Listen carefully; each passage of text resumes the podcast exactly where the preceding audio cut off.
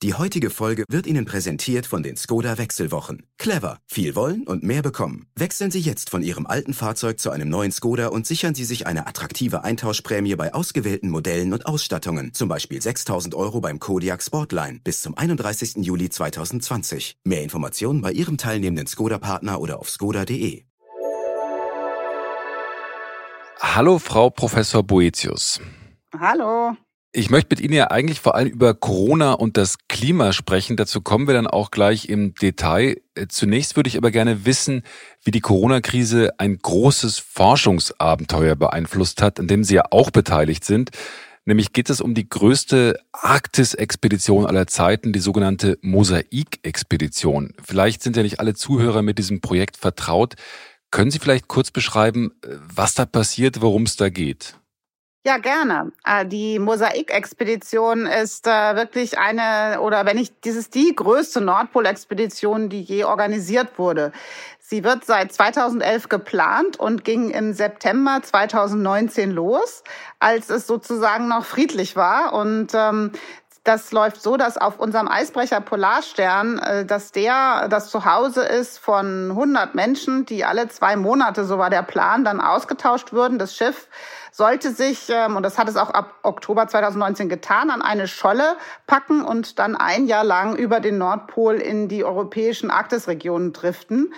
Und ähm, dann kam Corona dazu und dann war es natürlich so, dass die Frage, wie kann man in diesen Zeiten überhaupt noch Menschen austauschen aus der ganzen Welt? Die müssen ja dann auf ein anderes Schiff und dann müssen sie da hinkommen, umsteigen und das muss alles Corona-frei sein. Das war wirklich eine gigantische Herausforderung. Aber weil es doch so viele Menschen gibt, die interessiert sind, denen es wichtig ist, dass wir hinschauen, dass wir den Puls der Erde fühlen, während wir gerade wieder den, den, das wärmste Frühjahr haben und dass wir verstehen, was passiert mit den arktischen Regionen und dem Nordpol. So haben am Grunde alle mitgeholfen, dass wir bis heute nicht aufgeben mussten. Und, und wie hat das dann funktioniert? Also das Problem war wohl, dass wir die Leute dann tatsächlich nicht austauschen konnten, ne? weil das ist, ist ja so eine Mission, ist ja kein Homeoffice, man muss da hinkommen und man muss dann wieder wegkommen und reisen ist ja gerade schwierig. Wie haben Sie das denn dann gemacht?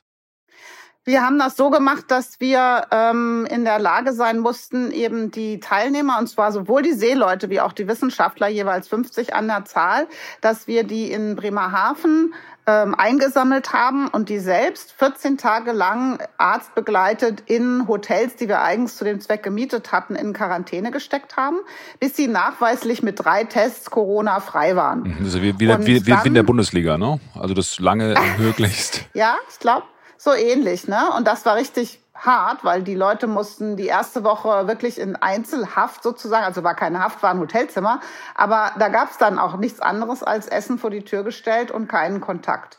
Und in der zweiten Woche durften die sich dann im Hotel dann aber treffen und durften auch zusammen sitzen, erzählen, die Fahrt vorbereiten und so.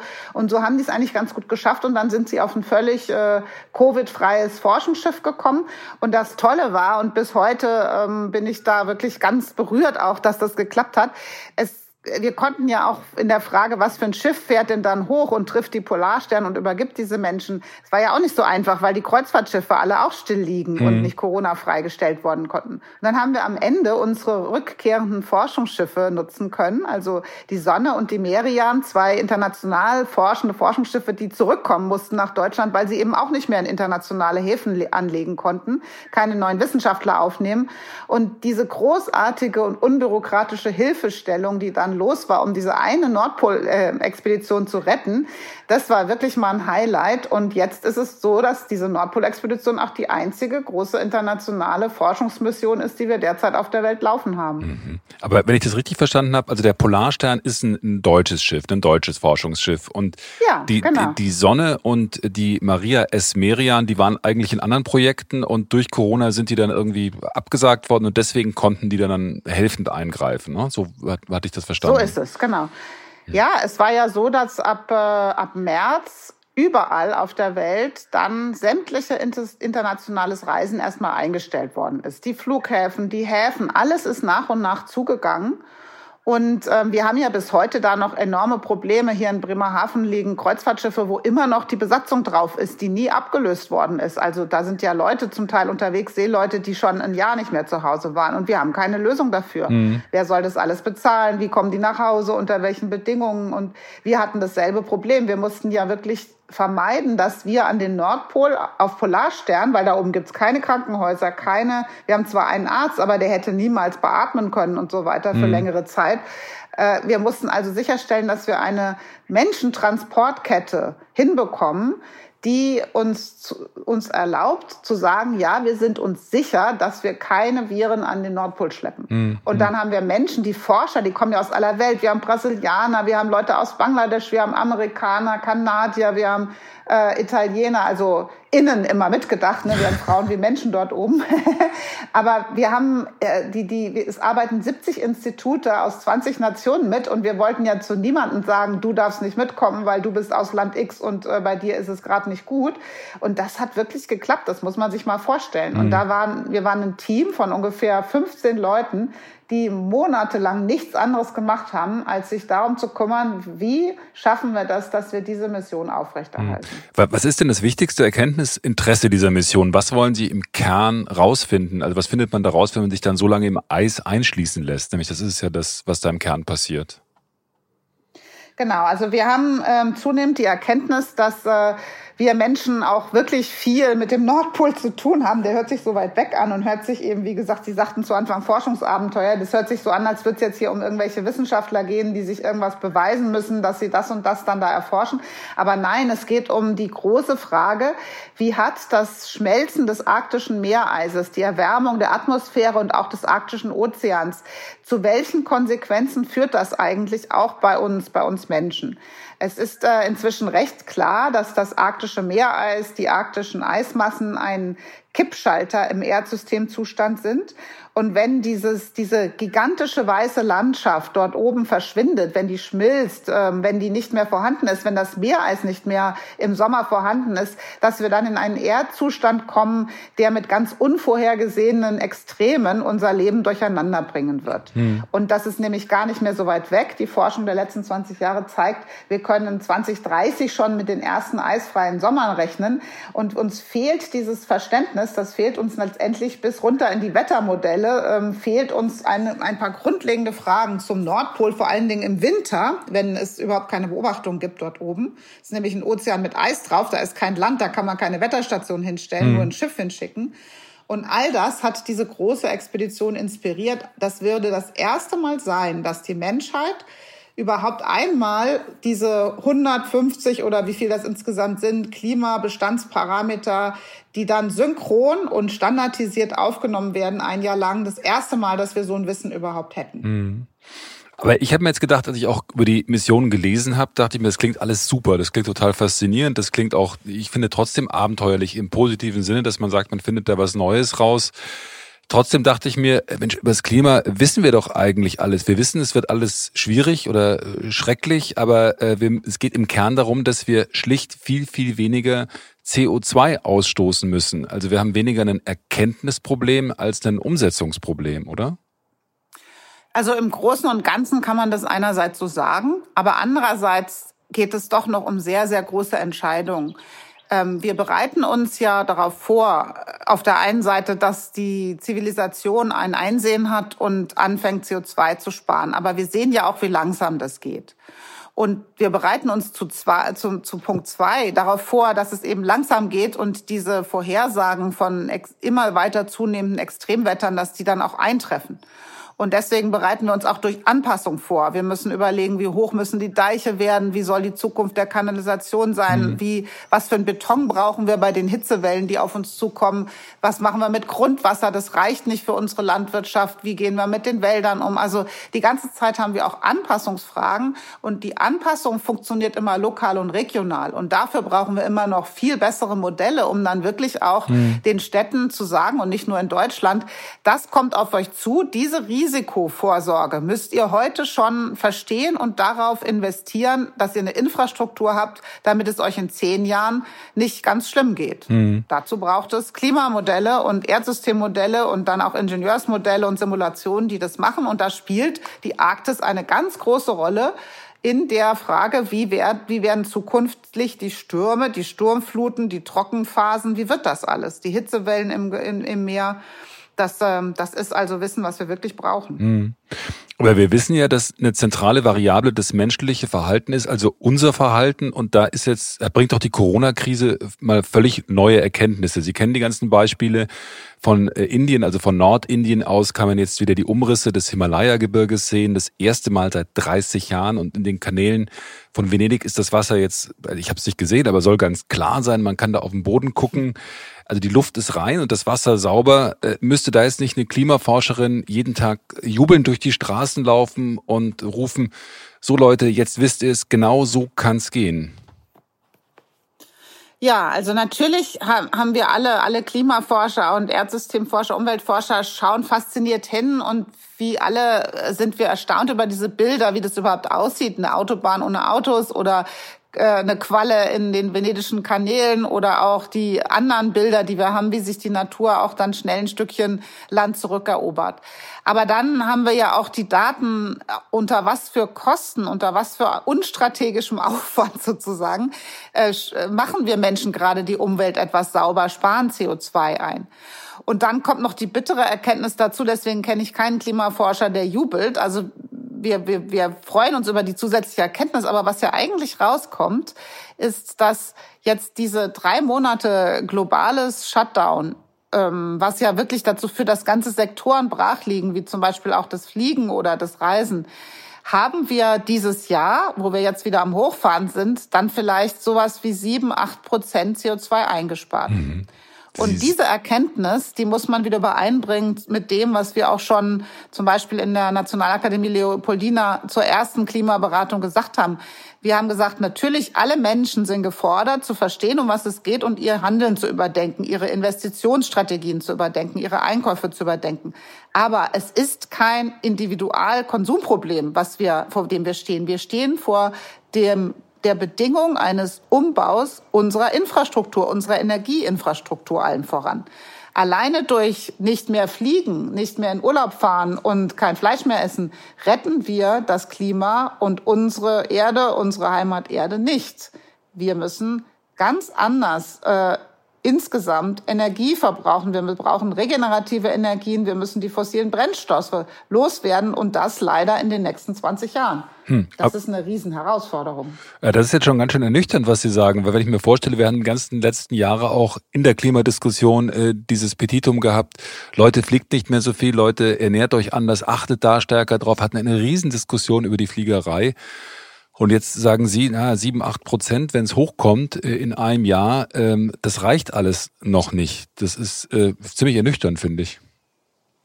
Aber es ist doch auch gleichzeitig ermutigend. Also eine Welt, und diese Debatten gab es ja viele. Ähm, wir haben als Wissenschaftler ja auch sehr viel mit, äh, mit den Fridays for Future zu tun, äh, Bewegung zu tun gehabt, wo wir diese Fragen ja auch beantwortet haben. Und das ist doch essentiell, dass jeder seine Rolle kennt, ähm, dass wir wissenschaftliches Wissen als Grundlage für Entscheidungen haben. Und es wäre ja völlig schlimm, wenn wir vermitteln würden als Wissenschaftler, na ja, jeder, wenn es einen fleischlosen Donnerstag gibt und jeder eine Urlaubsreise spart, dann ist die Welt schon gerettet. Das ist falsch. Das wäre völlig unfaktisch. Mhm. Und das ist jetzt, das hat, haben uns vorher oft die Leute komisch angeguckt und haben gefragt, ja, was denn noch? Zurück in die Steinzeit vielleicht oder was wollt ihr Wissenschaftler? Und jetzt haben wir nochmal die Unterfütterung, das Experiment, das genau das eine zeigt. Die Wissenschaft, die Ingenieure, alle, die hier beraten, die sagen schon immer das Gleiche.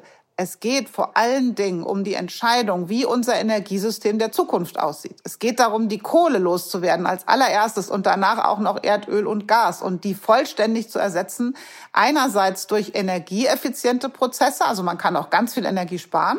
Und zweitens aber vor allen Dingen durch regenerative Energien, die keine, die CO2-neutral sind. Mhm. Das ist, das ist ganz klar jetzt herausgekommen und das finde ich eher ermutigend, weil stellen Sie sich mal eine Welt vor, in der die Politik mit uns einzelnen Bürgerinnen und Bürgern diese ganze Palette an hier ein bisschen, da ein bisschen, das Fleisch, das nicht, das doch verhandeln müsste. Nein, wir, wir haben jetzt die Sicherheit. Wir Menschen, wir sollen zusammenhalten, wir sollen hinter einer großen Idee stehen.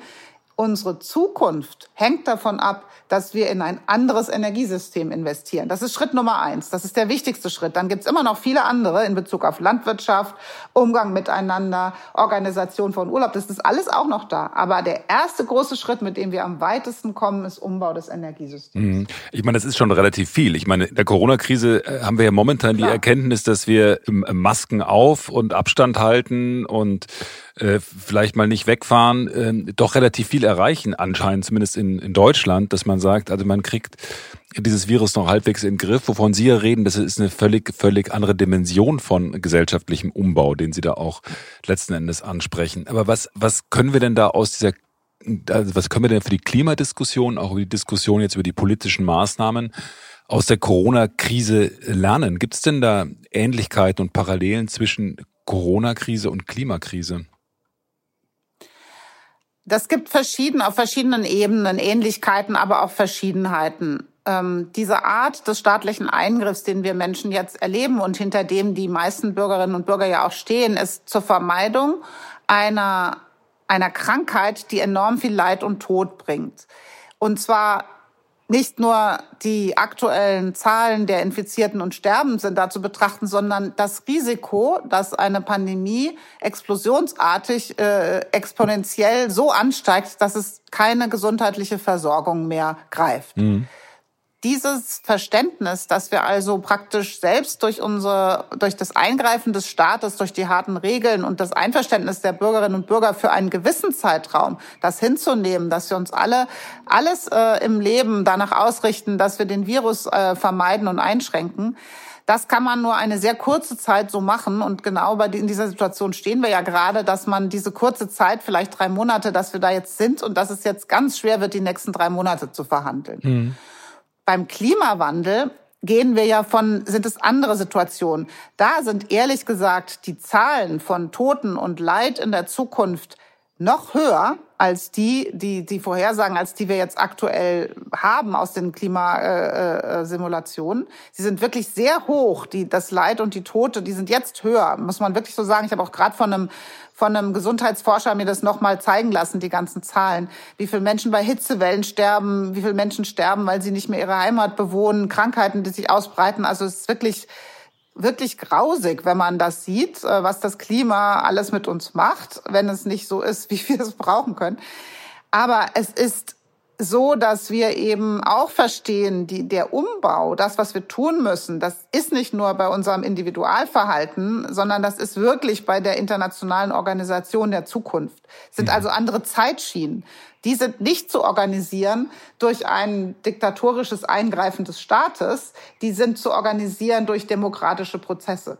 Und das ist eben wiederum, auf der einen Seite kann man sagen, ja, ist doch gut. Es geht um Aushandlungsprozesse, wo wir alle zusammenarbeiten. Auf der anderen Seite muss man sagen, Aubacke, wir haben nur noch so wenig Zeit. Die Klimaforschung sagt nur noch 20 Jahre Zeit und dann müssen wir klimaneutral sein. Wie sollen wir das mit den demokratischen Prozessen hinbekommen?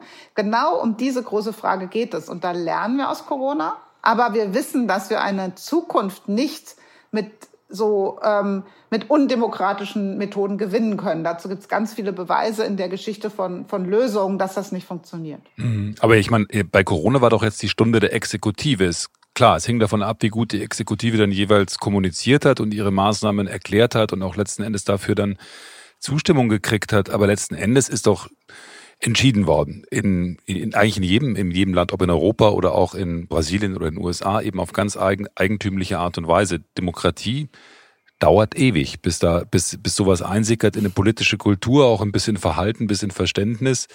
Äh, das ist ja wirklich ein völlig anderer Ansatz.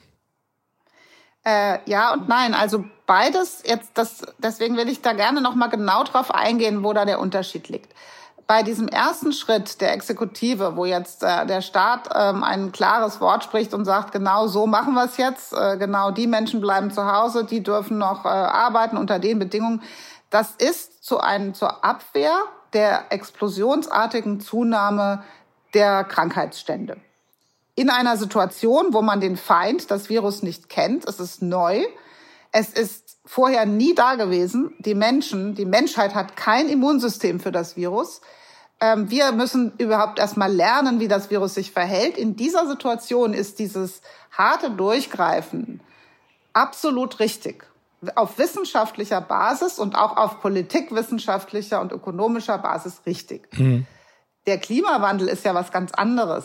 Der ähm, ist so, dass wir den Feind kennen, das sind wir selbst dass wir genau wissen, welche technischen Lösungen es braucht, dass wir auch einen Umsetzungsplan haben für die technischen Lösungen, dass wir erreichen müssen, dass die Dringlichkeit des Handelns auf Basis gemeinsamer Infrastrukturinvestitionen, dass die jetzt aber so, jetzt so richtig erst klar wird und verhandelbar auf internationaler Ebene. Das hat eine ewige Zeit gebraucht, weil es im Gegensatz zum Virus gegen das Klimawissen ja einen Dekade währenden Krieg gegeben hat. Mhm. Bezahlte Klimaleugner, die, die Ölindustrie, die ist ja heute, die gibt es ja zu, dass wir in den 60er und 70er Jahren, auch noch in den 80er Jahren bezahlte Klimaleugner hatten, die gegen das Wissen gekämpft haben und gegen die Wissenden. Bei den Viren ist das jetzt nicht eingetreten. Wir haben aber den zweiten Schritt ja noch vor uns und der ist genauso schwierig wie den Umbau für den Klimaschutz. Mhm. Der große zweite Schritt ist ja, was machen wir, wenn wir keinen Impfschutz haben? Was machen wir, wenn wir rauskriegen müssen, wie stellen wir uns international so auf, dass solche Arten von Pandemien überhaupt nicht mehr auftreten können. Das bedeutet Sozi Hygiene überhaupt dort einführen, wo es sie noch gar nicht gibt. Das bedeutet anderen Umgang mit der Natur. Das bedeutet die Vermeidung von Überspringen von Viren, von Wildtieren auf den Menschen. Was bedeutet, die fressen wir nicht mehr auf irgendwelchen unhygienischen Märkten auf und so weiter und so fort. Also dieses, da sind sie wieder ähnlich, die Krisen. Deswegen sage ich, Corona-Krise und Klimakrise haben miteinander zu tun. Das wird auch bei Corona, auch bei Pandemien der ganz große Schritt, der die gleichen demokratischen, langwierigen Prozesse braucht wie das Klima. Wir müssen, wir können so nicht weitermachen als Menschheit. Mhm. Sie haben ja vor kurzem auch gesagt, Krankheiten seien Teil der planetaren Krise. Das habe ich nicht verstanden. Was haben Sie damit gemeint? Also es klingt, klingt. Ich habe diese Pandemien gemeint, ja. Mhm. Also dass die, die Pandemien letzten Endes Teil sind unserer der großen Entscheidungen, vor denen wir gerade jetzt stehen, was die zukünftige Gesellschaft und die Zukunft betrifft. Genau, der ist ja nicht aus dem All geflogen gekommen, der Virus. Nee, der ist ja ebenso. Nach allem, was man liest, nein. genau. Der ist ja ebenso wie die CO2-Emissionen ein, eine Konsequenz unseres menschlichen Handelns. Also ähm, im, da drin gibt's natürlich auch noch Wissenslücken. Wir wissen, dass ähm, die ähnlichsten Viren, die gefunden wurden, aus Fledermäusen kommen. Wir wissen aber nicht, wie genau das menschliche Virus, was zu uns Menschen so einfachen Eingang erhalten hat, ähm, dass äh, wie die Mutation zwischen der Fledermaus und dem Mensch sozusagen passiert ist, sodass hm. wir so empfindlich darauf reagieren. Es ist aber davon auszugehen, dass wie bei anderen letzten ähm, Epidemien mit solchen Viren die, die, der Grund für diesen Übersprung eben eine fa falsche Nähe zu den Tieren, die die Viren tragen, ist. Und zwar aus zwei Gründen. Wildtiere werden aus ihrem natürlichen Zusammenhang genommen, eingesammelt und als Futter verkauft, unter mhm. ganz äh, schwierigen Bedingungen zusammengepfercht und zusammengepfercht auch mit Menschen, die die Hygienestandards nicht einhalten können. Zweitens, die äh, Wildtiere verlieren ihre sowieso ihre Ausdehnungsgebiete. Sie werden zusammengepfercht, sie treffen sich selbst als Arten immer häufiger und tauschen Viren aus. Also sie verlieren ihre ihre Heimat, ihre Wälder, ihre ihre Seen.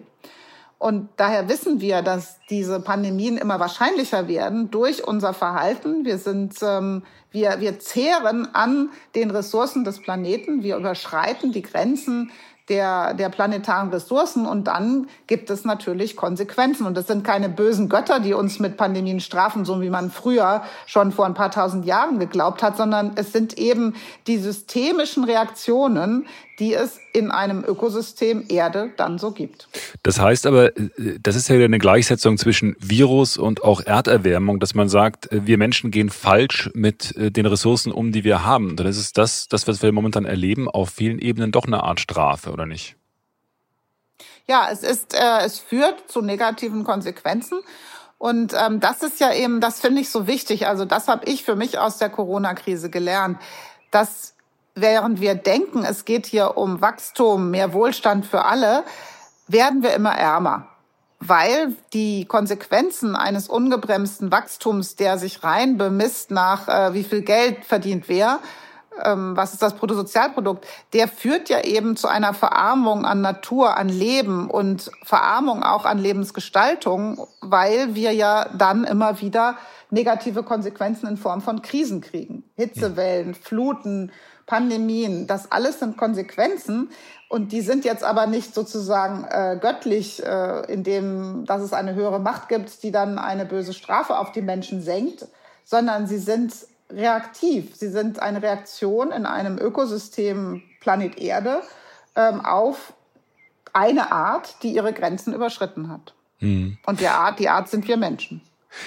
Ich habe mich gefragt jetzt auch bei der bei der Vorbereitung für das Gespräch. Äh, Klimapolitik ist ja per Definition eigentlich immer eine internationale Fragestellung, die global angegangen werden muss, weil es ein globales Problem ist. Das Klima ist ein globales Problem. Das heißt, es kann eigentlich nur multilateral an, angegangen werden. Deswegen war ja die Einigung auf die Pariser Klimaziele so ein großer multilateraler Durchbruch. In der Corona-Krise äh, aber gab es jetzt fast überhaupt keine globalen, keine multilateralen Ansätze. Und selbst in Europa hat lange jedes Land eigentlich das gemacht, was es selbst für richtig hielt. Äh, ist das für die Klimapolitik nicht eigentlich ein komplett desaströses Signal, was wir jetzt in der Corona-Krise gesehen haben? Jede Nation macht für sich? Mm, ja und nein. Also auf den ersten Blick war ich auch bitter enttäuscht, dass das die erste Reaktion war äh, Shutdown. Also die, nicht nur, dass äh, Europa da nicht funktioniert hat oder G7, G20 und so weiter sofort äh, was zu sagen hatten, ähm, sondern das erste war eben jeder für sich und das haben wir in Deutschland ja sogar auf Ebene der Bundesländer oder der Städte erlebt. Das habe ich mir erstmal so gedacht, dann habe ich mich aber auch noch mal intensiver mit dem Thema beschäftigt und auch mit einem Medizinhistoriker gesprochen, natürlich in einer Krise gegen den unbekannten Feind, eine Krankheit, die keiner kennt, hm. ist das traditionell in unserer DNA. Das war schon früher bei Pest und Scharlach und so weiter so, dass man zuerst sagt, wir wissen nichts, also versuchen wir erstmal dieses Vermischen, den Transport von Krankheit äh, um die Welt aufzuheben, zu stoppen mit dem einfachsten, was wir Menschen haben. Und das war tatsächlich schon vor mehreren hundert Jahren das Gleiche. Wir schließen uns ein. Auf kleinster Ebene Familie bis auf größte Ebene Staat oder Kontinent. Das ist gar nicht so unklug. Also man denkt erstmal, verdammt, was soll denn das? Das ist doch fürchterlich, aber es ist nicht so unklug, wenn man erstmal nichts anderes machen kann. Zweitens ist es aber sehr unklug, dass auf eine Art und Weise dann die internationalen Verhandlungstische, die wir eigentlich haben, dass die ja eher noch beschädigt worden sind. Sprich also äh, äh, Kampf des US-Präsidenten gegen die World Health Organization oder oder auch diese erste Reaktion auf von uns in Deutschland, ähm, die die Dinge, die Hilfsmittel, die man hat, für sich zu behalten und nicht zu teilen. Das mhm. hat bestimmt Schaden angerichtet, den wir jetzt auch bitter, den wir dann jetzt auch wieder aufheben müssen. Also ja und nein, es ist es ist beides da. Wir müssen schnell reagieren und da ist manchmal schneller Shutdown und das wenige tun, was man für sich tun kann, richtig. Aber langfristig, auf dieser langfristigen Zeitskala, wir wollen solche Pandemien nicht mehr haben, wir müssen besser vorbereitet sein, da geht's natürlich nur mit internationaler Kooperation. Und so stolz wir Deutschen jetzt sind auf das, was wir erreicht haben, und wir können stolz sein, dass wir wirklich so fantastisch ähm, Tod vermieden haben, es ist noch nicht das Ende der Fahnenstange, denn was nützt es uns, wenn wir in unserem eigenen Land so gut dastehen, wenn rund um uns herum das Elend herrscht, wenn wir, wie gerade in Brasilien, die Krankheit sich so fundamental ausbreitet, dass die wenigen Menschen, die den Regenwald beschützen, tot sind oder nicht mehr arbeiten können, das nützt uns dann ja alles auch nichts. Also werden wir im zweiten Schritt, und das macht Deutschland, macht die deutsche Regierung ja jetzt auch gerade, natürlich wieder mit Europa verhandeln. Wie geht's besser? Wie helfen wir uns gegenseitig mit der World Health Organization überlegen? Wie kommen wir weiter? Wir müssen uns auch um Afrika kümmern. Wir müssen, wir müssen einen internationalen Umgang mit diesen Pandemien finden. Mhm. Naja, und die große Frage ist ja jetzt, glaube ich, äh, wenn wir jetzt versuchen, wieder auf die Beine zu kommen, wirtschaftlich mit äh, x Konjunkturpaketen und Hunderten von Milliarden, die überall reingepumpt werden, um die Wirtschaft und die Unternehmen wieder ans Laufen zu kriegen. Wie kriegt man das äh, hin und vereinbart das mit den Klimazielen? Ich glaube, das ist ja die, die ganz große Frage, die jetzt im nächsten halben Jahr für wahrscheinlich alle, die sich für diese Themen interessieren, ansteht. Wie kann man das so verweben, dass da jetzt nichts vermurkst wird? Die Bundesregierung ja, scheint. Das ist, ja. Ja, die, die, die Bundesregierung scheint es jetzt zumindest verstanden zu haben und das äh, Konjunkturpaket weniger äh, an die das Verkaufen von Verbrennungsmotoren beispielsweise äh, gebunden zu haben als äh, an Elektromobilität. Ist das denn der richtige Weg gewesen? Auf jeden Fall. Es ist ja erstmal äh, ein Signal. Also in dem in den ersten zwei Konjunkturpaketen steckt ja der Leitfaden drinne. Wenn wir Geld ausgeben, wir müssen Geld ausgeben, dass die Wirtschaft auf die Beine kommt, dann in die Richtung ähm, Klimaziele. Das hat ja, das ist, sind zwar immer noch viele Einzelmaßnahmen und bei manchen muss man eine Weile drüber nachdenken, um zu merken, ach, das geht so in die richtige Richtung. Dass aber dieser Leitfaden da ist, dass das Erwartete eben nicht passiert ist, wieder Abwrackprämie, wieder Förderung von Verbrennungsmotoren. Das ist ja erstmal ein tolles Signal. Jetzt muss ich leider wieder aber sagen. Aber es, es reicht noch nicht die, die ersten Untersuchungen auch der Maßnahmen zeigen jetzt, es ist, es ist, es ist noch nicht genug und es muss noch anders gehen und es muss vor allen Dingen auf europäischer Ebene gehen. Zum Zweiten muss der Staat, der hat ja immer noch Aufgaben, der muss ja auch die ganze Zeit jetzt noch überlegen, wie geht's, jetzt haben wir einen Impuls gesetzt, aber wie geht's jetzt genau weiter? Denn natürlich können wir uns in Deutschland nicht auf einmal eine Massenarbeitslosigkeit in den Stahlwerken und in der Automobilindustrie leisten. Wir müssen dafür Lösungen finden. Und dann muss doch klar sein, dass auch dort Lösungen heißen müssen, ja, was ist denn das Auto, der Stahl der Zukunft? Wie funktionieren die eigentlich überhaupt? Und was brauchen wir für diese Arbeitsplätze? Und was sind denn die Produkte, die diese Arbeitsplätze dann erzeugen? Also ich sehe das sozusagen wie so eine Art Ruck, wie so eine Art Schock, der jetzt äh, stattgefunden hat, der der Beginn ist in den Eintritt von ganz langwierigen Verhandlungen, aber in die richtige Richtung. Mhm. Sie sind ja in vielerlei Hinsicht aktiv, also sind äh, nicht nur jetzt mit der Forschungsmission in, äh, äh, beschäftigt gewesen in die Arktis, sondern sind auch arbeiten auch bei der Wissenschaftsakademie Leopoldina mit. Und die, Sie haben das gerade erwähnt, hat gerade eben ähm, jetzt äh, Empfehlungen rausgebracht. Und zwar für die deutsche Ratspräsidentschaft in der EU. Die beginnt ja Anfang Juli und äh, die Europäische Union hat sich mit dem European Green, Green, uh, European Green Deal ja das Ziel gesetzt, bis 2050 klimaneutral zu wirtschaften. Und Sie haben jetzt Empfehlungen rausgegeben und sagen, liebe Berliner Regierung, kümmert euch da und da drum. Und Ihr wichtigstes Argument ist, wir müssen CO2 künftig einheitlich bepreisen. Also für alle, die hm. CO2 ausstoßen, soll in der ganzen EU ein einheitlicher Preis gelten. Warum wollen Sie das Unternehmen jetzt zumuten, die jetzt um ihre Existenz kämpfen, sich auch noch mit einem CO2-Preis auseinandersetzen zu müssen? Da steckt äh, folgende Idee dahinter. Das muss in dieser jetzt erst recht, also in einer Zeit, wo alle jetzt äh, durch, durch die Bank aber verschieden betroffen sind und sich wieder schütteln und aufrütteln und das mit Hilfe des Staates, das mit Hilfe im Grunde der Bürgerinnen und Bürger, die dafür Steuern bezahlt haben. Da ist zunächst einmal notwendig, dass jedes bisschen Geld, was ausgegeben wird zur Rettung, kein verschwendetes Geld ist, dass das möglichst weit in die Zukunft trägt, denn wir können das Geld ja nur einmal ausgeben. Das nennen wir diese No-Regret-Investition. No ne?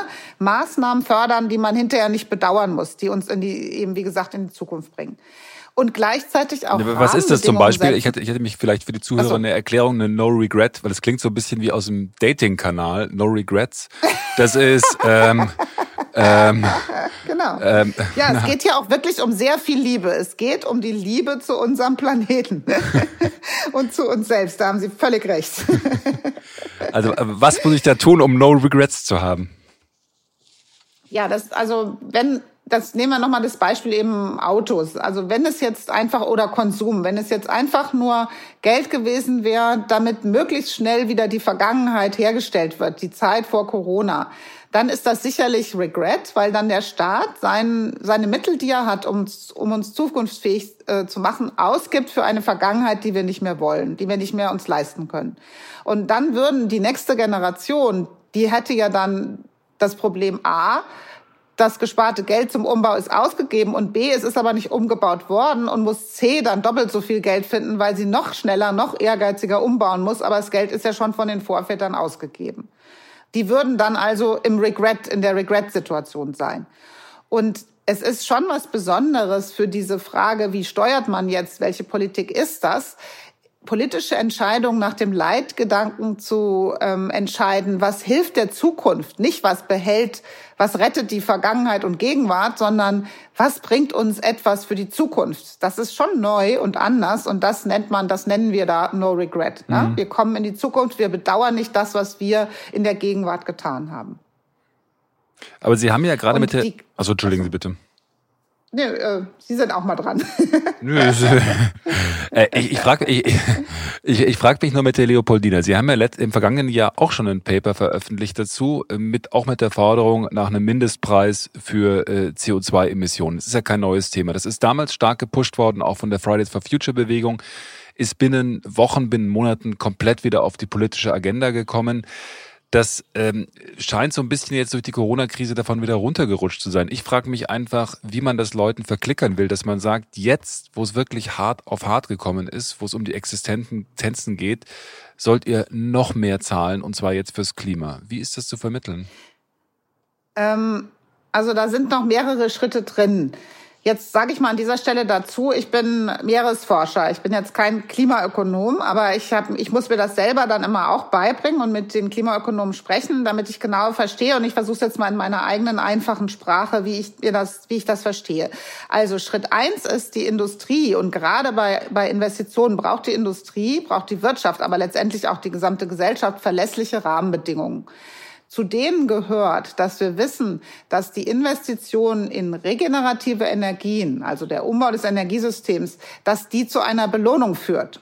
Und ähm, das geschieht dann, wenn wir das so machen mit dem CO2-Preis und den Subventionen, dass alles, was wir Bürgerinnen und Bürger bezahlen, an Steuern, die in, immer noch in Subventionen für Kohle geht, dass so etwas entfällt und dass gleichzeitig es teuer wird, immer teurer wird, die Atmosphäre, die wir CO2 die wir, die, die ein CO2-Capping hat, die wir nicht weiter zumüllen können mit CO2, dass die eben, dass dort das CO2 verringert wird. Hm. Und um das hinzubekommen, beides, braucht es die verlässliche Rahmenbedingung CO2-Preis in Europa. Denn wenn der CO2-Preis hoch ist, aber die Energie billig, dann fördert man automatisch regenerative Energien. Und dazu gibt es Beweise aus der, den Verläufen der CO2-Emissionen immer dann, wenn in der Menschheitsgeschichte der Öl- und Gaspreis sehr hoch war, haben wir sofort CO2-Emissionen eingespart und nicht zu so knapp. Immer mhm. dann und jetzt gerade, wo Photovoltaik ja auch deutlich billiger wird, je billiger Photovoltaik und Windenergie wird, umso mehr, umso natürlicher und einfacher wird in die rein investiert. Mhm. Und da muss der Staat, müssen die Staaten, die Staatengemeinschaft steuernd eingreifen. Sie tun es ja die ganze Zeit. Sie haben ja eine EEG-Steuer aufgesetzt, aber in der werden alle Energieformen gleichermaßen verteuert und wir bezahlen wirklich unglaublich viel Subventionen in Kohle. Und dann müssen wir auch noch für diese Subventionen als äh, Bürgerinnen und Bürger der EU, EU Strafe zahlen, weil es ja schon längst äh, Emissionsziele gibt, die mhm. wir nicht halten werden in 2030. Wenn man das alles zusammennimmt, dann versteht man, aha, jetzt haben wir also ein staatlich gesteuertes System von Energiekosten, aber in die falsche Richtung, in, die, in eine, die wir nicht wollen. Also muss der Staat es umorganisieren und muss das Richtige tun, einen hohen CO2-Preis für alle, billige Energie und dann werden die regenerativen Energien bevorzugt. Und genau das sind die verlässlichen Rahmenbedingungen. Wenn das so ist, kann die Industrie, und die ruft ja selber nach diesen Maßnahmen, dann kann die richtig investieren in die Zukunft. Für mich war das sehr verständlich und sehr klar äh, erklärt. Deswegen vielen Dank für, die, für diese Erläuterung. Sie, Sie selbst haben ja, haben ja gute Kontakte zur Bundesregierung, also sind in vieler, vieler Form Expertin, sind Beraterin. Sie sind sogar schon mit dem Bundesverdienstkreuz ausgezeichnet worden, habe ich ge gehört. Äh, werden Sie denn mhm. jetzt während der EU-Ratspräsidentschaft als Expertin in irgendeiner Form mit eingebunden, um genau das, was Sie gerade auch äh, erklärt haben, voranzutreiben oder wie sind Sie da dabei? Also nach wie vor als Leopoldina-Mitglied ähm, versuche ich, wo ich kann, mit meinem Teilwissen zur Verfügung zu stehen und mhm. gleichzeitig mhm. aber auch mit dem Wissen aus solchen gemeinsamen Synthesearbeitsgruppen. Man muss sich das so vorstellen, da sind ja Wissenschaftler aller Formen und Farben, aller unterschiedlichen Hintergründe. Und wir müssen zusammen erstmal schaffen, dieses Wissen in, ein, in eine Form zu bringen, dass wir alle dann das, was wir fordern oder vorschlagen, nachvollziehen können und dass wir uns sicher sind, wir machen da nicht so viele Fehler. Wir, wir geben den die richtige Richtung an. Denn das Problem ist ja, dass alles mit allem zusammenhängt. Und man, wenn man von Klimaschutz spricht, auch immer natürlich im Blick behalten muss, was kann die Bevölkerung überhaupt leisten? Also was können wir als Menschen, die Sorge von der Zukunft haben oder die nicht genug Geld haben oder für die das Leben ohnehin schon zu teuer ist, was können wir eigentlich leisten? Was kann die Industrie leisten? Mhm. Und diese Ausgewogenheit, ähm, die Vielfalt der Perspektiven übereinzubringen, das ist eine wirklich ganz wichtige Arbeit. Da lernt man unglaublich viel ähm, dabei. Und das, das will ich vorrangig machen. Also in große Synthesen des Wissens gehen. Nicht, wo jetzt alle Meeresforscher zusammensitzen und sagen, ähm, CO2 muss runter, weil sonst wird der Ozean sauer und die Korallenriffe sterben. Das habe ich wirklich jahrzehntelang gemacht. Jetzt will mhm. ich ist mir wichtig, dass ich das transportiere und dahin bringe, wo vielleicht Ökonomen, Politikwissenschaftler, Soziologen, aber auch Medienkommunikatoren sitzen und Politiker und sagen, ich kann euch sagen, der Ozean wird so reagieren, aber ich will von euch wissen, was macht der Mensch, wenn die Steuern hoch werden. Ne? Also diese Form von systematischer, synthetisches Wissen ähm, zu erarbeiten, das halte ich gerade für, für ganz, ganz wichtig. International ja. bin ich in mehreren Gremien, bei den Vereinten Nationen, bei dem Programm Global Compact, so viel kann ich noch sagen, weil das mhm. kennen nicht so viele Leute. Da ist es so, dass die Industrie beraten wird von äh, Mitgliedern der Vereinten Nationen, aber auch von Wissenschaftlern in Sektoren, bei mir zum Beispiel maritime Technologien, Schifffahrt. Und da wird die Industrie, setzt sich an den Tisch, die Großindustrie, und versucht zu überlegen, welche Nachhaltigkeitsziele kann ich bei mir in der Firma einbauen was kostet mich das und warum sollte ich das tun? Was ist die beste Nachhaltigkeitsmaßnahme, die mich am weitesten bringt? Und da spricht sie mit uns Wissenschaftlern. Und das mache ich auch weiter, weil das finde ich unglaublich faszinierend, weil es so pragmatisch ist. Weil dann wirkt man ja direkt, wenn eine Großindustrie, Kreuzfahrtschiffe, äh, Räder, ähm, Öl, Ölgewinnungsindustrie, äh, wenn die wirklich sagen, ich mache das jetzt in Zukunft so, dann, dann haben wir ja eine direkte Wirkung. Und das mhm. ist mir auch sehr wichtig, irgendwie aus meinem Wissen was Praktisches zu machen. Mhm.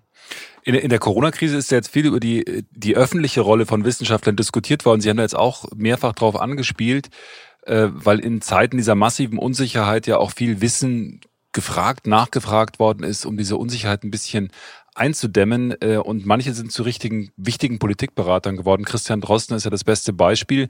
Sie haben sich jetzt viel mit der Rolle von Wissenschaftlern und auch mit Wissenschaftskommunikation beschäftigt. Also der Frage, wie kriegen wir das, was wir denn da rausgefunden haben, aus unseren Peer Groups, kleinen Zirkeln raus an die Öffentlichkeit? Verleihen, verleihen denn diese Krisen, über die wir jetzt gesprochen haben, äh, der Frage, wie gut Wissenschaftler kommunizieren, einen völlig neuen Schub und auch eine neue Dringlichkeit? Dieser Disziplin? Ja, das tun sie. Ja, wir haben sogar eine Umfrage dazu. Also bei Wissenschaft im Dialog, der Dachorganisation für die Wissenschaft, ähm, haben wir ganz kurzfristig ein Wissenschaftsbarometer gemacht zu Corona und haben die Zahlen verglichen vorher und nachher, Vertrauen in die Wissenschaft, äh, Wissenschaft in der Politikberatung, Konsequenzen auf Basis wissenschaftlicher Fakten. Und das ist richtig explodiert. Also schon vorher hat die Wissenschaft wirklich äh, sehr, sehr gute Bewertungen von der Öffentlichkeit bekommen zum Thema Vertrauen und Relevanz Relevanz und Interesse. Und jetzt ist es nochmal richtig hochgegangen. Es ist natürlich so, dass, ähm, dass äh, in dieser Situation das ja auch äh, so entscheidend war, dass ein paar Wissenschaftler bei diesem unbekannten Virus, was nicht erforscht ist, was neu ist, all ihr Wissen direkt geteilt haben. Und zwar mhm. nicht nur in Papieren, nicht nur in, in Wissenschaftssprache, sondern eben direkt, wie, wie Drosten es gemacht hat mit seinem Podcast. Und ähm, der war einfach bereit, von seiner wenigen Zeit ganz viel herzugeben, um dieses neue Wissen ganz direkt zu kommunizieren. Mhm. Was wir dabei brauchen, und das ist so wichtig, das haben wir Klimaforscher ja auch gelernt, ist, man muss immer wieder auch dazu sagen, wie funktioniert eigentlich Wissen und Wissenschaft. Und da hat es für mich ein äh, total seltsames Phänomen gegeben, dass wir Wissenschaftler gemessen werden an der Einstimmigkeit. Also wie viele Wissenschaftler glauben hm. oder wissen oder sagen, dass der, der Klimawandel menschengemacht wird? Wie viele Wissenschaftler äh, sagen, dass Kinder nicht zur Schule gehen dürfen, um, die, um den Virus zu unterdrücken? Also diese, das ist was ganz Ungewöhnliches, weil Wissenschaft funktioniert ja nicht nach Anzahl von Wissenschaftlern, die das Gleiche sagen. Wissenschaft funktioniert einfach danach, große Fragen zu stellen, Hypothesen aufzustellen, die zu testen und sich auch darüber zu streiten und die Fragen neu zu stellen und weiterzudenken. Also in unserem Wissenschaftsprozess, im Forschungsprozess steckt ja gar nicht so eine so eine Umfragewerte und so eine Indikatorik drin. Und das finde ich sehr interessant, dass das mittlerweile so gefordert wird, dass die Wissenschaft komplett einstimmig ist oder als Qualitätsmerkmal gesehen wird. Das, da muss man genau, muss man aufpassen, was wir da tun, weil an sich sind wir vielstimmig in der Wissenschaft und wir haben das Recht, auch gegen, in unserer Forschung, in den Forschungsprozessen, ähm, etwas zu überprüfen und nochmal und nochmal zu überprüfen und die Fehler äh, öffentlich zu machen und sofort umzuschwenken und in eine andere Richtung zu gehen. Hm. Und das ich, nimmt uns die Bevölkerung, die Politik manchmal übel, was aber falsch ist. Ich, ich glaube, dass Christian Drosten da wirklich ein großes Verdienst geleistet hat, indem er diesen, diese Art, wissenschaftlich äh, zu, zu denken und wissenschaftlich auch zu arbeiten, ziemlich öffentlich gemacht hat. Also, dass man letzten Endes sich voraus, vorantastet, der neue Informationen hat, möglicherweise, möglicherweise dann seine Meinung ändert, weil äh, die Wahrheit eben dann plötzlich anders gelagert ist mit den, mit den neuen Argumenten. Genau. Ich, habe mich gefragt, also jetzt im Vergleich auch zu den Klimaforschern, äh, sind die nicht eigentlich ein Stück weiter? Weil der Drosten bewegte sich ja tatsächlich auf einem Terrain, das völlig neu war. Man kennt dieses Virus nicht, Sie haben das auch genannt. In der Klimaforschung ist es ja was anderes. Es gibt trotzdem schon einen relativ breiten Konsens unter Forschern, dass man sagt, äh, das ist menschengemacht, das CO2 muss reduziert werden. Ist da nicht die Fragestellung im Umgang mit der Öffentlichkeit eigentlich schon eine andere, nämlich wie politisch müssen wir werden? Also ich meine, es gibt viele ja. Wissenschaftler, die bei Science for Future unterwegs sind. Da geht es ja weniger um die Frage, wie generieren wir jetzt Wissen, sondern wie kriegen wir dieses Wissen in Politik?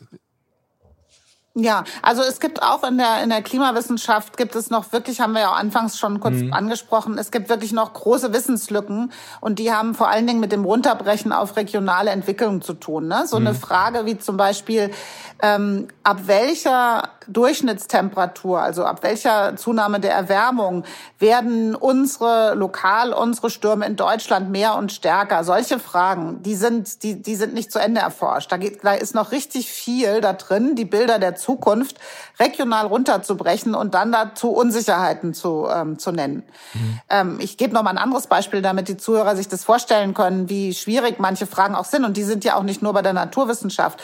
Ich sage mal Stichwort Klimaschuld. Ja, also das Wort hört man immer öfter. Das liegt daran, dass das CO2 in der Atmosphäre für Tausende von Jahren in Anteilen bleibt und dass man deswegen sagen muss, auch wenn heute Deutschland nur zwei Prozent des CO2s ausstößt weltweit, haben wir aber schon 200 Jahre das Vergnügen, dass wir mehr CO2 ausstoßen als viele andere Länder. Wir haben also praktisch anderen Ländern Schuld zu, wir haben eine Schuld gegenüber anderen mhm. Ländern. Kann man das in Werten beziffern? Wie bringt man das in politische Prozesse ein? Das sind alles auch Forschungsfragen, die nicht gründlich erforscht sind. Also es gibt wirklich viel Bedarf für Forschung. Jetzt aber anders als beim Virus kennen wir das CO2-Molekül sehr gut und wir können genau verstehen, was das für Konsequenzen in der Atmosphäre hat, welche Durchschnittswerte wir erwarten können, bei welcher Art von CO2-Emissionen, Mengen und so weiter. Also ja, wir kennen unseren Feind, aber wie wir ihn global bekämpfen, so wir ihn ein für alle Mal besiegt haben, auch das ist wirklich noch ähm, da. Da gibt's noch viele Schritte zu tun. Hm. Das heißt, Sie würden nicht sagen, dass die Klimaforscher im Prinzip schon politischer sind, als es die etwa die Virologen sind, weil ich kenne jetzt keine Virologist for Future beispielsweise. Es gibt aber der, es gibt aber die die äh, Klimascientists for Future, die äh, sagen ja, also, Leute, Leute, es muss sich jetzt was bewegen. Ja, ja, also klar, das tun aber die Klimaforscher auch schon lang. Ne? Ich, also ich sag mal so, in 67 haben die ähm, die ersten Klima- und Meeresforscher, die gesehen haben, dass CO2 steigt und steigt, haben in 67, als ich geboren worden bin, da wurden Briefe geschrieben, wo die Klimaforscher schon gesagt haben, das können wir uns nicht leisten als Menschheit. Und danach begann ja eben, was ich vorhin erwähnte, Krieg gegen das Wissen. Ähm, wo wir heute noch immer Schwierigkeiten haben. Die Klimaforscher sind ja erstmal oft Naturwissenschaftler, die darüber forschen, was macht die Erwärmung der Erde, zum Beispiel mit dem Meereis, mit dem Permafrost, mit dem Leben auf der Erde, mit den Städten. Ähm, das sind Naturwissenschaftler. Was von uns verlangt wird, von der Politik und der Bevölkerung, ist ein Einordnen unseres Wissens. Äh, viele der Fragen, die ich so kriege, sind dann eben, ja, sagen Sie mal, ähm, was kann ich denn jetzt als Einzelner tun? Soll ich jetzt nicht mehr Fleisch essen? Bringt das was? Oder ähm, welchen Abstand brauchen Windkrafträder zueinander? Was, was müssen wir uns da leiden? Wie viel Windkraft bauen wir denn in Deutschland? Was passiert dann mit den Vögeln? Also das sind so Einordnungsfragen. Ähm, und diesen Prozess der Einordnung des Wissens, Das ist uns Wissenschaftlern oft gar nicht so gegeben, weil wir ja im Grunde disziplinär erzogen sind. Wir forschen, wir sind da die Besten auf unserem Feld, aber eben nur in einer Bahn. Und jetzt sollen wir plötzlich sagen, ja, was kostet es? Wie viel darf es kosten? Was bringt es den Menschen? Wer ist für was verantwortlich? Das ist diese Politisierung der Wissenschaft, die nicht so einfach ist. Genau das Leben erleben die Virologen ja auch. Bloß sind sie als Mediziner schon ein bisschen näher an diesem System dran und erlernen vielleicht im Studium auch ein bisschen mehr als wir Meeresforscher zum Beispiel zur Einordnung. Wenn es um Gesundheit geht, ne? dann hat man naturwissenschaftliches Wissen und man muss jetzt als Virologe das können aber auch nicht alle Virologen, das lernt man dann. Ähm, man muss dann in die Grenze zur Epidemiologie überschreiten und zur Gesundheitsforschung und dann sagen, also ich sehe hier an meiner PCR-Reaktion, dass Kinder ähm, genauso viel Anzahl Viren pro, äh, pro Lungenausstoß haben wie Erwachsene. Und wenn ich, weil ich das so gemessen habe, würde ich mal vorschlagen, und jetzt kommt die Übersetzung. Jetzt macht der Virologe etwas anderes, als ihm in der Forschung gegeben ist. Dann sagt er, und weil das so ist, weil da genauso viel Viren pro, was weiß ich, pro Tröpfchen Spucke oder pro Lungeneinheit drin sind, wie bei Erwachsenen muss ich davon ausgehen, dass wir, dass Kinder auch Virenüberträger sind, genauso viel und die sollen dann also nicht in Kindergarten oder Schule. Und dieses Ding, jetzt also den Menschen zu sagen, mein, meine Anzahl Virengene, die ich gefunden habe in der Spucke, erlauben mir sofort als Mensch zu sagen, und jetzt die Kinder nicht in die Schule. Dieses Übersetzungsproblem ist ein ganz schwieriges. Und hier sind ja diese mega aggressiven Kampagnen dann entstanden, weil es Sie, ist wirklich schwierig. Sie meinen die, ne, Sie meinen die Kampagne der Bildzeitung gegen Christian Drosten, um das Genau. Oder dieser Streit, auch Politiker haben ja zum Teil dann gesagt, oh, die Virologen, was machen die? Und das, dieses, das muss man sich jetzt mal überlegen, was das genau bedeutet. Also ein Forscher, der ein Wissen hat, soll das Wissen sofort offen teilen, weil das Virus ist ja unbekannt und jedes Wissen, was wir teilen, kann Leben retten. Das ist der eine Druck. Auf der anderen Seite, wenn man jetzt als Wissenschaftler das macht, was uns Klimaforschern oft anerzogen wurde, nur das sagen, was man selber weiß und bloß nicht mehr, dann, dann ordnet man es ja gar nicht ein. Und ähm, dieses, dieses, der Mut, dazu zu stehen, dass die Wissenschaft auch die Verantwortung hat, die Risikoabschätzung selbst vorzunehmen, die Einordnung selbst vorzunehmen, wenn kein nicht ausreichend Wissen woanders da ist. Das ist ein ganz mutiger Schritt und in den letzten 30 Jahren äh, Wissenschaft und Wissenschaftskommunikation wurde es uns Wissenschaftlern nicht empfohlen, das zu tun, diese Einordnung, mhm. diese Politisierung. Es ja, bleibt jetzt aber keine Zeit mehr. Ne? Es muss in manchen Bereichen getan werden und es ist Teil der Risikoabschätzung. Wir müssen aber immer sagen, Achtung, wir sind Wissenschaftler, wir können sagen, das ist das Risiko, wir können Empfehlungen geben, aber wir führen es nicht aus. Das ist immer die Rolle der Politik und diese Rollentrennung, die muss natürlich klar und sauber bleiben. Hm. Sie haben ja auch in einem Statement vor dem Forschungsausschuss des Bundestags gesagt, also wir müssen in der Wissenschaftskommunikation einen äh, Struktur- und Kulturwandel haben. Ist das das, was Sie damit meinen, dass die Kollegen mutiger sein sollen. Und mich würde interessieren, was sagen Ihnen denn die Kollegen, äh, die, mit denen Sie dann sprechen, sagen die, also lass, lass mich zufrieden. Ich möchte hier in meiner Uni sitzen und möchte publizieren und möchte meine Papers auf irgendeiner Konferenz präsentieren. Aber ich möchte jetzt nicht auf, den, auf das Titelblatt des Spiegel oder möchte von der Bild äh, verhackstückt werden. Wie, wie sind da die genau. Reaktionen? Ja, na genau. Ich habe da ähm, bei der Anhörung ja über die Unterstützungsstrukturen gesprochen. Ähm, es ist nämlich genau das die Frage. Muss denn jetzt jeder Wissenschaftler irgendwie in die Welt schallen oder ist das nicht eigentlich eine Frage von Teamarbeit in der Wissenschaft? In, und Teamarbeit sogar nicht nur innerhalb der Wissenschaft, sondern auch mit dem Wissenschaftsjournalismus, äh, mit der Politik, äh, mit, mit NGOs, die ja auch einen Teil des, der Wissensübertragung ähm, äh, machen.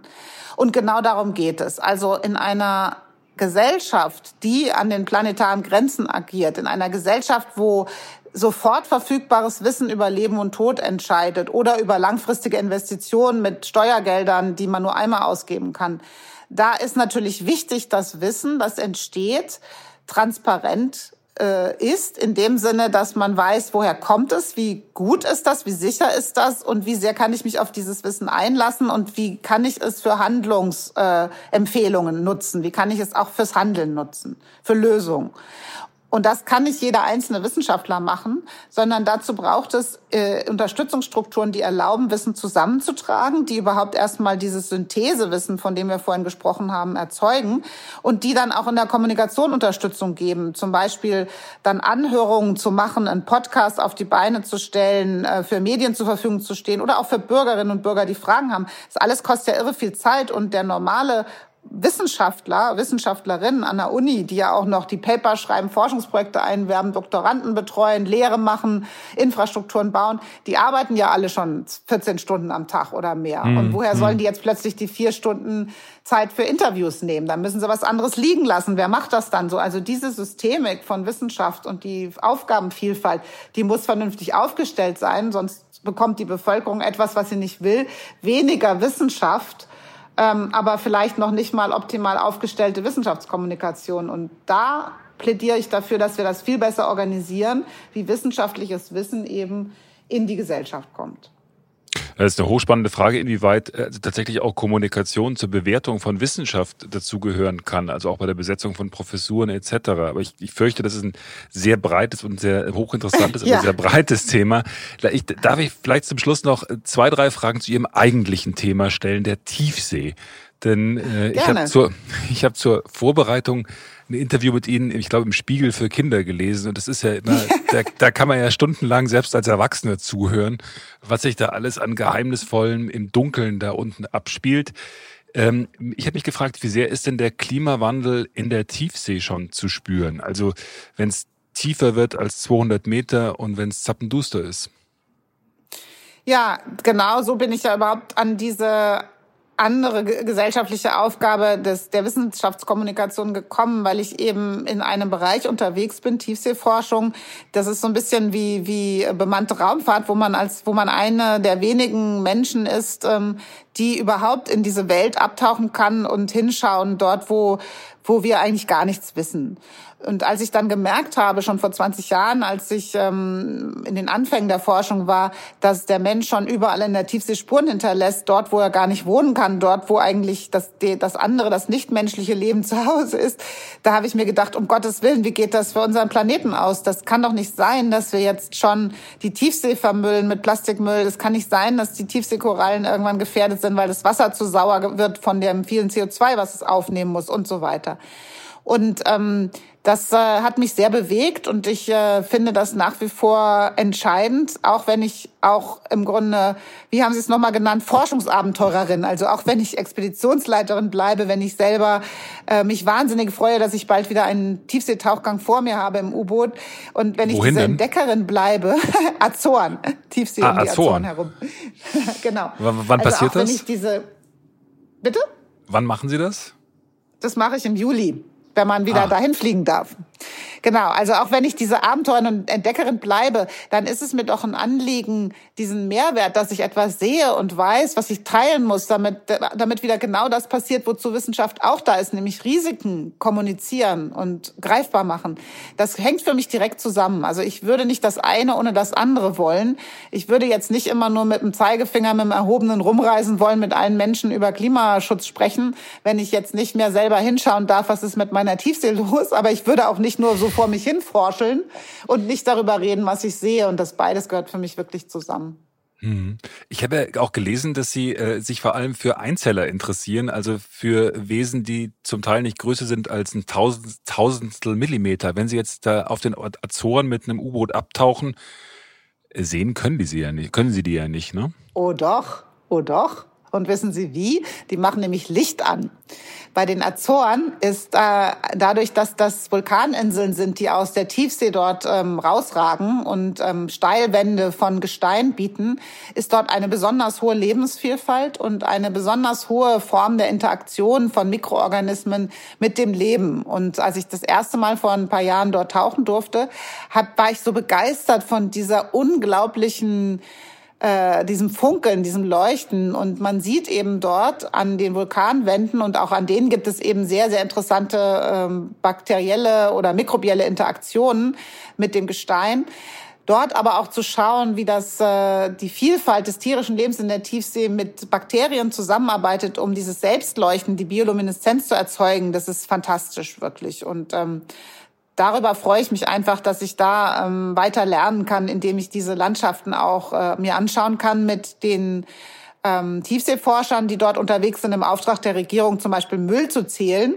Und während äh, man dann eben Müll zählt oder andere Beobachtungen macht über den Zustand, den Umweltzustand, kann man eben auch dieses fremdartige Leben beobachten.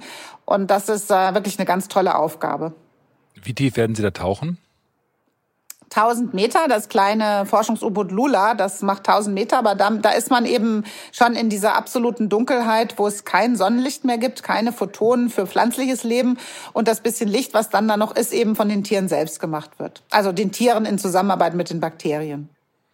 Und was wünscht man sich da so als Tiefseeforscher, bevor man dann in das U-Boot steigt? Was ist da der Zuruf? Äh, Glück auf ist es ja nicht. Ähm, was sagt man da? also ähm, wir, wir man sitzt da meistens mit einem breiten Grinsen, weil man sich so freut, dass es äh, wieder einmal so weit ist, ähm, abtauchen zu können. Es waren ja weniger Menschen selbst in der Tiefsee als im All. Und ähm, diese Situation, dann einen Tag zu haben, in dem man wieder so viel Neues sieht, neue Arten findet, ähm, Landschaften sieht, die keiner zuvor gesehen hat, das ist einfach pures Glück der Erkenntnis. Und ähm, ich werde dann, das glaubt ja man jetzt mir vielleicht gar nicht, weil ich so viel gequatscht habe in diesem Podcast, aber dann bin ich immer ganz still und grinse nur vor mich hin. Gut, dann wünsche ich Ihnen jetzt nicht Glück auf, sondern grinse auch ein bisschen und wünsche Ihnen damit alles Gute für den nächsten äh, Tiefsee Tiefseetauchgang und freue mich sehr über dieses Gespräch und was ich da gelernt habe. Vielen Dank, Frau Professor Boetius. Gern geschehen. Bis, Bis bald. Tschüss. Tschüss.